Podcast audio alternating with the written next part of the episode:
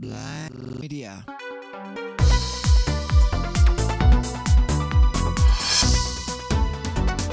Risorse acrobatiche.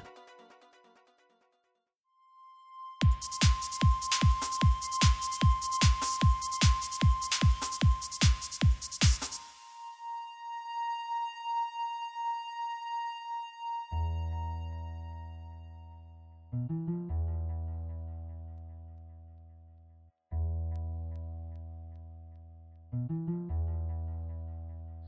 machine is a very general term. I mean, the machine might be a mantra, a drug, uh, a, a, a, a physical position. This is the kind of stuff we were playing with at La Chorrera. But I don't, I'm, I'm now afraid of it because I know that it's real. You, ha- you have to believe you're going to fail to attempt to build a time machine because no one in their right mind, if they thought it was going to work, would in fact climb into the gleaming saddle and slam the lever forward. You have to believe that you're going to fail or you wouldn't do that. I had a particular um, psychedelic journey where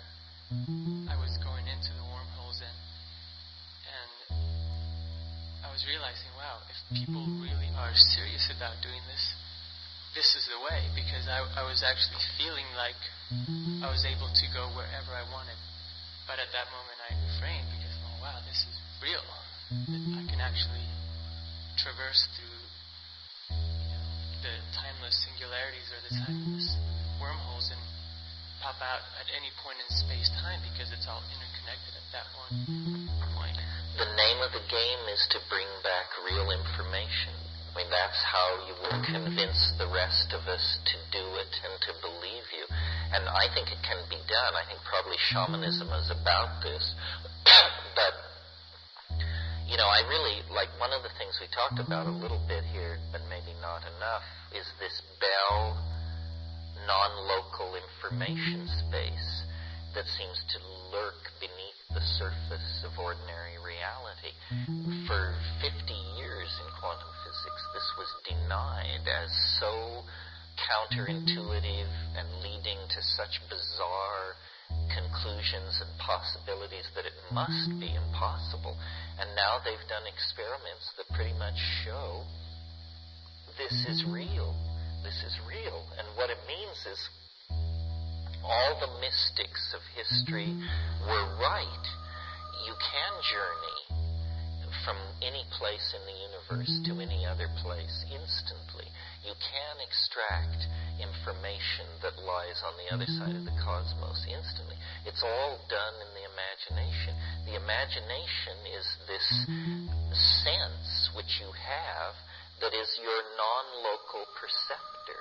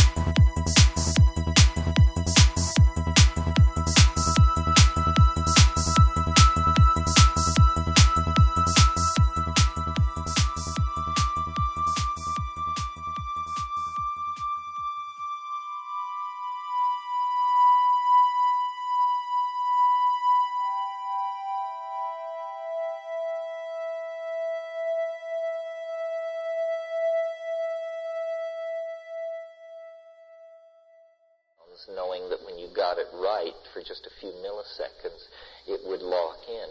And so these sounds sounded somewhat like this.